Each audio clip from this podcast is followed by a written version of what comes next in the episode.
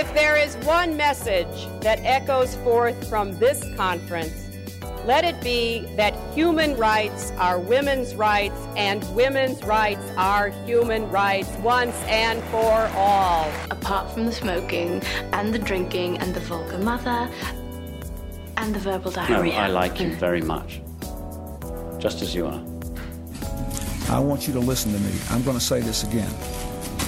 I did not have sexual relations with that woman. The message is simple. It's time to bring about fundamental change. Hi, and welcome back to Barely Getting By, the long nineteen nineties. So in our previous instalment, we had, I think, probably too much fun talking about Jane Austen adaptations. Um, so much fun, in fact, that we decided to continue the conversation. So we, we hope you'll stay with us for it. Um, Chloe mentioned in the last instalment that she wanted to talk about Bridget Jones's Diary, and I have to confess, uh, yet again, I seem to do this a lot, that I have neither read nor watched the film. Um, I don't know why. I look, I suspect it was probably because I was focused, and still am focused, on the United States, and at that particular time, Leonardo DiCaprio, um, but we might leave that for another episode. So, Chloe, tell me why it is we are talking about Bridget Jones. Well, and I've got to confess that this probably shows that I'm way too deep into this, because I thought it was common knowledge that Bridget Jones is a very loose adaptation of Jane Austen's Pride and Prejudice. Yeah, no, I didn't know that. Okay, so Bridget Jones, Helen Fielding, the author of Brid- author and creator of Bridget Jones, she started writing a newspaper column in nineteen ninety-five. This is in, in one of the big British dailies, about Bridget Jones, who is a, a young woman in her early thirties who's single, and it's about her travails in the London dating scene, basically. She then took those columns as the basis for a novel, which Bridget Jones's Diary, which was then which was released. It then had a sequel, and it, the original book, the original novel, was made into a film in two thousand one. But yeah, that novel is based on Pride and Prejudice. It takes the basic story, which I told you about in the last instalment, about Elizabeth Bennet, who is this very clever, very witty young woman, and her, her, her basically her romance with Mister Darcy, who is and translates it to nineteen nineties London. Okay, and and am I, I'm right in thinking Mister Darcy appears again as Colin Firth? I've got that yes. mixed up. So it is this incredible. It's like it's a hilariously convoluted story, because Mister Darcy in the novel was very... Sorry. Okay, so there's Mister Darcy in Pride and Prejudice. There's Mark Darcy in Bridget Jones's Diary. Okay? Oh, right. She didn't even rename him. It's that unsubtle. No, no, no, no. So he's Mark Darcy, and he is explicitly based on not only on Mister Darcy from Pride and Prejudice, but Colin Firth as Mister Darcy in the nineteen ninety-five B B C adaptation. Uh, who is so, then played by Colin Firth, right? Yes, okay. yes. And apparently Colin Firth, he signed on to the movie because he was intrigued by the possibility of playing a character who was based on his characterisation of another character in the original novel. Wow, okay. I'm already in too deep, Chloe. yeah, there. Oh, look, so am I. There, I. I just realised how complex that was when I tried to explain it. Okay. okay, sorry, I'm going to lose it. But in essence, they're the same character, okay? So we have we have broody, handsome Mister Darcy in the nineteen ninety-five B B C adaptation, broody, handsome Mister Darcy in the in Bridget Jones's Diary, and in the film adaptation of Bridget Jones's Diary, both played by Colin Firth, and they are both iter- iterations of the um, slightly grumpier Mister Darcy of the original novel. Right, okay, so it's a very kind of British masculinity, shall we say. It is. It's kind of a model of British left liberal masculine rectitude and, and as I said, broodiness. Um, there's an interesting story which is apparently not true, but I think it's still I think it's still worth exploring, that Mark Darcy of Bridget Jones's Diary, he was based on Keir Starmer, who is now the leader of the Labour Party in the U K. So Keir Starmer had made his name as a crusading human rights lawyer in the nineteen eighties and the nineteen nineties. Um, apparently this isn't true. Uh, that's what all the good sources are saying. But I think it's something that's worth noting, because it's kind of, it says something about this, I think, the British liberal commentariat's fascination with these, you know, very articulate, upstanding men who look good in a suit and have great haircuts, and how easily that's kind of substituted in for, you know, political ability and political authority, because I would say that Keir Starmer, his his time at the top of the Labour Party, first under Jeremy Corbyn and now in his own right as the leader, has not been not been distinguished by that much, except his ability to argue in the in the House of Commons. Okay, so that the immediate connection that I make there is to our earlier conversation about Bill and Hillary Clinton, because you're talking about, you know, pretty smart men, but who are just kind of, I don't know, made out to be something more than they are, and by virtue of just being men, kind of reach heights that, you know, otherwise would be unobtainable to them. And so, so I guess my question is, is does Bridget Jones kind of fit into that mould of the nineties woman who is extremely smart but is kind of captured by male-dominated spaces? Well, I think that that's, I would say that the only, signi- the really significant difference between Bridget Jones's Diary as a novel and as a film and Pride and Prejudice is that Bridget Jones isn't actually Lizzie Bennet. Like, so, you know, I said in I said in our last instalment that we're kind of set up to really admire and ident- and, you know, project ourselves onto Lizzie Bennet in the ninety-five version of Pride and Prejudice because she's smarter than everyone else around her. Whereas Bridget Jones is meant to be a much more, I guess, kind of immediately relatable heroine, because she actually, she stuffs up a lot. Like, she makes she makes an absolute fool of herself half the time. So you are kind of, at one level, left wondering how on earth, you know, she how on earth she gets together with this very distinguished, like, classy human rights lawyer. Um, but at the same time, in the context in the in the context of the novel, it definitely works. Okay, so so Bridget Jones then is a is a bit different. She's not a Cher from Clueless or a Hillary Clinton type figure.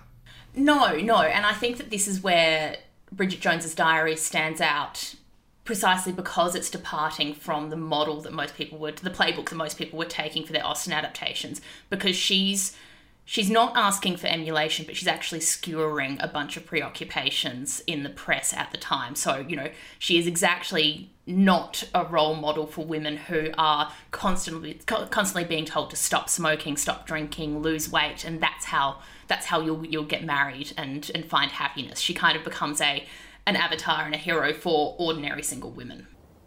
I realised that when I met you at the turkey curry buffet that I was unforgivably rude and wearing a reindeer jumper that my mother had given me the day before. But the thing is, um, what I'm trying to say very inarticulately is that, um, in fact, perhaps despite appearances, I like you very much. Uh, apart from the smoking and the drinking and the vulgar mother and the verbal diarrhea. No, I like you very much, just as you are. Okay, so if she's ordinary in terms of our discussion of class, in the kind of nineties understanding of ordinary, does that mean she's she's not rich? That's how she's different from these other women characters? She's, well, she's solidly middle class, and but again, that's something that, you know, there's a there's a distinction, and this is really played up in the movie. There's a difference between her, you know, sort of solid middle classness and Mister and Mark Darcy, who is, you know, who's clearly much wealthier than she is. But again, as in all things in Blair's Britain, we're told that that in the end of, at the end of the day doesn't really matter. So we're not talking about a, a, a society that is sort of hidebound to class in the way that it was in Austen's time, or indeed I would argue it is in some ways today. Okay, so it's like it's not radical that she's marrying up. Yeah, not at all. Okay. And and do you think it's it's important as well, though, that as much as she's kind of middle class and not um, not at, at the same level of as Mark Darcy, is it important that as a character she doesn't act, she doesn't have to worry about money? Like, none of these women have to worry about money in the adaptations that we're talking about. I I think it I think it really says something to watch Bridget Jones today and just think how how ridiculous her situation is, because, you know, and I think it was aspirational at best watching the movie, imagining Bridget Jones, who, you know, is on a publisher's wage, living alone in a muse house in London in two thousand one.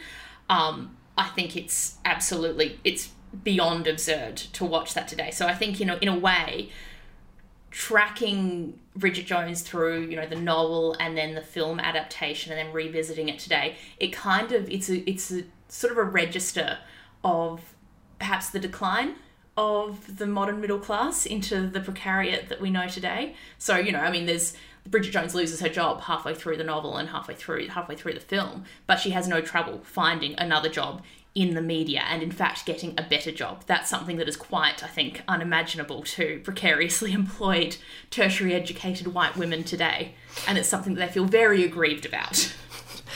Yeah, for sure. And that, I mean, just you saying that brought to mind another um, show that we might talk about, and which Bridget Jones, of course, brought to my mind, which is Sex and the City, because you have a very similar situation where you have a woman, a, a white middle-class woman, writing like a weekly comment column and managing to, to live very comfortably in a lovely apartment in New York off this one column.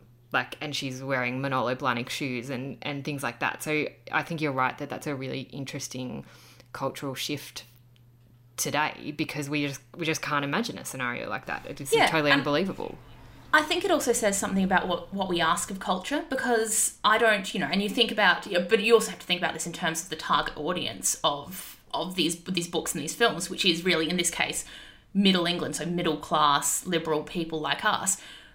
You know, in the nineteen nineties, we weren't asking big questions about class and about, about economies, so they weren't really reflected in the concerns of novels like this. Okay, but from what from what you've told me in, in this instalment, and especially the previous one, Jane Austen herself, the author that all of this stems from, was writing about class. Absolutely. Jane Austen's books are social satires. They are all about class. What she... Her genius was that she is incredibly detailed and insightful about the internal dynamics of the British landed aristocracy at the beginning of the nineteenth century, at a point in the very early development of industrial capitalism, where you also saw this rising urban middle class. I'm sorry for the boring Marxist lecture here. Um, and that's why I said in the previous instalment that the problems facing her heroines are primarily economic. They're not romantic. So if we think about the nineteen ninety-five Pride and Prejudice adaptation, there's a character in there who's basically Elizabeth Bennet's best friend, Charlotte Lucas. She makes a decision about halfway through halfway through the T V series to marry Mister Collins, who's frankly an idiot. In the adaptation, we're kind of engu- encouraged to feel sorry for her and to think that that was a stupid decision in some way. Whereas in the book, it comes across as an incredibly pragmatic and I think quite an admirable thing to do. She's a woman who is reasoning with her situation, and she's choosing to marry for the sake of financial security, not for love. And that's the right thing for her to do. Yeah, which is which is kind of unimaginable in, in nineteen nineties romanticism. That's not something yeah. you do. Yeah, with the, with the notable exception, um, and this is, I have to say, this is actually my favourite Austen adaptation of all time, but I think we're probably not going to talk about it because it's not so illustrative of what we're ta- of the dynamics we're talking about, and that's um Emma Thompson's, the, she wrote the script for a version of Sense and Sensibility that came out, I think, in nineteen ninety-six, and she's quite clear about the, I guess, the... the economic imperative for women to marry and to marry well in a way that the other adaptations aren't. Okay, so so Emma Thompson's script writing then, is that kind of closer to the original of Austen because it, it is giving that kind of class and, and wealth context? Well, you know what? In a, in a sense, I think that Emma Thompson's script does more to give that context than Jane Austen ever did. Um, I'm this, you know, this is very much a sort of provisional thought on the fly, but... Emma Thompson, Emma Thompson's Sense and Sensibility sets that up, sets up that whole dynamic really well. Whereas Jane Austen, what she was doing was really looking at at the the lives of the of the landed aristocracy from the inside. So it's a really limited social world. Like, you don't really, you have no sense of there being a world of politics or a world of labour outside of, you know, this handful of country families who she's writing about. But at the same time, you do. Because you are so invested in the dynamics of these social these social groups and the, and the, and these particular characters, you do have a sense of that, what I call that sort of economic imperative to marry. Okay. Is that why do you think that maybe, you know, people don't take Austen as seriously as they would uh, other contemporary writers because she's not talking about the kind of grand politics of the era? I think, you know what, I have to say, I this used to come up a lot, and I think the people who say that are fewer and fewer in number. Jane Austen, for, she is an immensely well-regarded novelist, and she was a well-regarded novelist in her own time. Um, I mean, I think that is that is nonsense. It is, you know, these this is writing. It's Jane Austen stands on her own. She doesn't actually have to stand. You know, her writing doesn't have to stand up on terms set out for her by other people's cultural preferences. But, I mean, do you do you think that there's still something in the criticism of Austen? Because, as you say, she kind of makes politics invisible. She also makes labour invisible. And, and in the time that she's writing, that means empire isn't addressed in any way. I think um, I think that that is... It's a really interesting, I guess, kind of a fault line in how we understand Jane Austen. And I think also more generally what we want to ask art to do. Like I've said that Jane Austen stands on her own, but that's not to... And I, and I think I think it's the, the wrong way of putting the question is to say Jane Austen should have dealt with empire explicitly. I think that we have to consider how how the work that she did do actually fits into that social context. There is a whole debate about Jane Austen and empire. The eminent, the eminent scholar Edward Said wrote a lot about Jane Austen and her silences and her evasions on the question of empire, and specifically her silence on plantations and the slave trade. So we have good reason to believe that Jane Austen was personally, she personally disapproved of the slave trade, but this isn't one hundred percent clear in any of her books. Mansfield Park is the only book that deals in any way, and even then very obliquely, with the question of slaveholding. And what Edward Said did was he pointed to Jane Austen's silence on the question of empire and the question of the slave trade.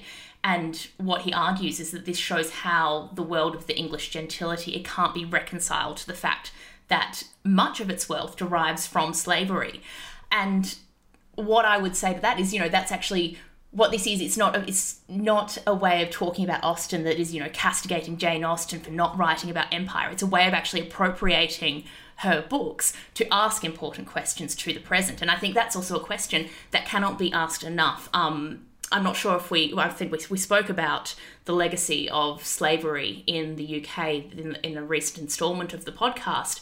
There's an extraordinary project that has been ongoing in the U K for several years now, which is the legacy, Legacies of British Slave Ownership project. I think it's out of the University College London. And what that's been drawing attention to is the the fact that there are still families in Britain who have and continue to benefit from the reparations for from reparation payments that were made to former slave owners after the abolition of slavery in the early nineteenth century.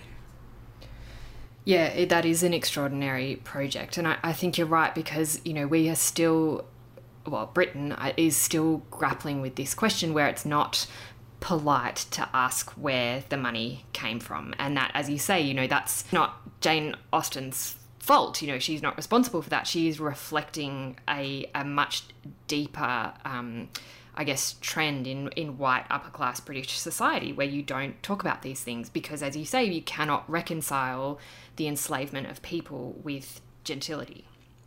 And I think that that's, that's why I want to keep this an open question about Jane Austen. I mean, I'm not a big fan of trying to, you know, constantly going on a constant search for authorial intention, but I think it is actually open whether... what those, you know, it's an open question what those silences and evasions on the issue of empire and the issue of slavery, what they actually mean. And that's something that's actually open to the reader and is open, I think, also to people who adapt Jane Austen's works to film and television today. So, you know, another view on Jane Austen and that relative silence on questions of slavery is that actually what she, because, you know, in these, in these, these novels that are really closely interrogating the, you know, it's basically a trade in marriage, is that there's kind of a parallel to be drawn between the way that, you know, families barter off their daughters into good marriages that promise economic security and the, the dynamics of the slave trade. Like, I think that there are, there are not infinite, there are a lot of readings of Austen available. And just because she was...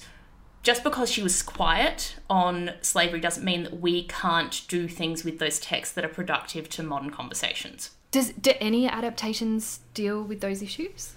Yeah, so Mansfield Park, which I mentioned, is... So Mansfield Park is about a family that, it is heavily implied, built their wealth and literally built their house on profits from the slave trade.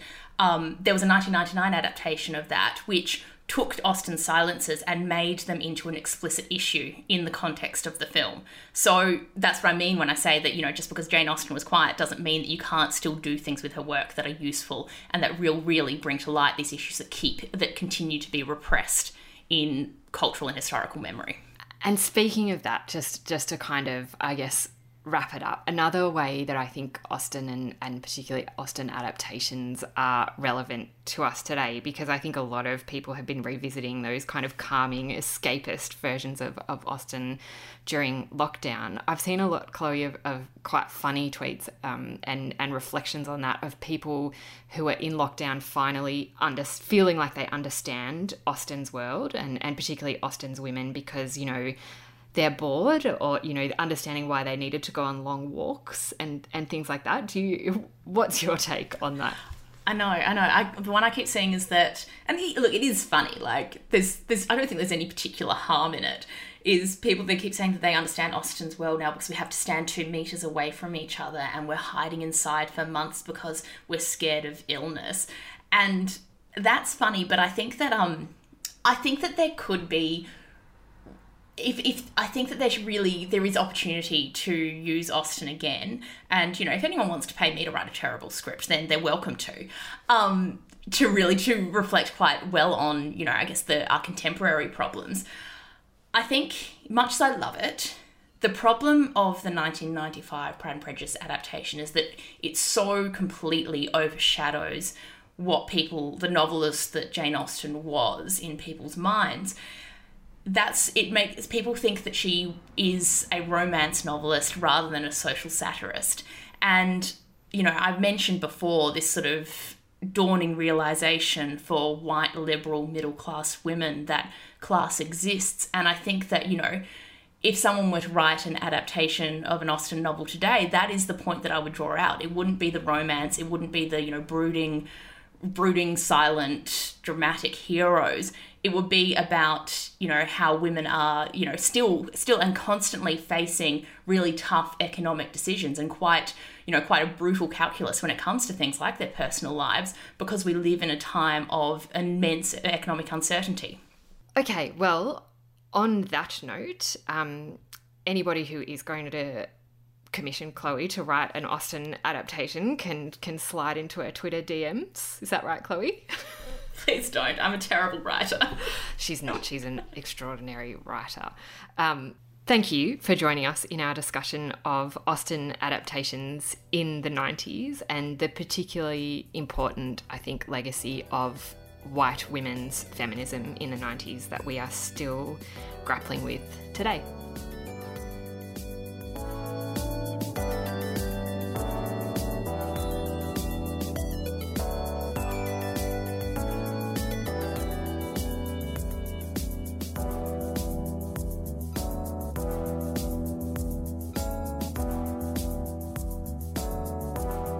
Barely Getting By is supported and produced by R M I T University. Original theme music is by Stuart Cullen.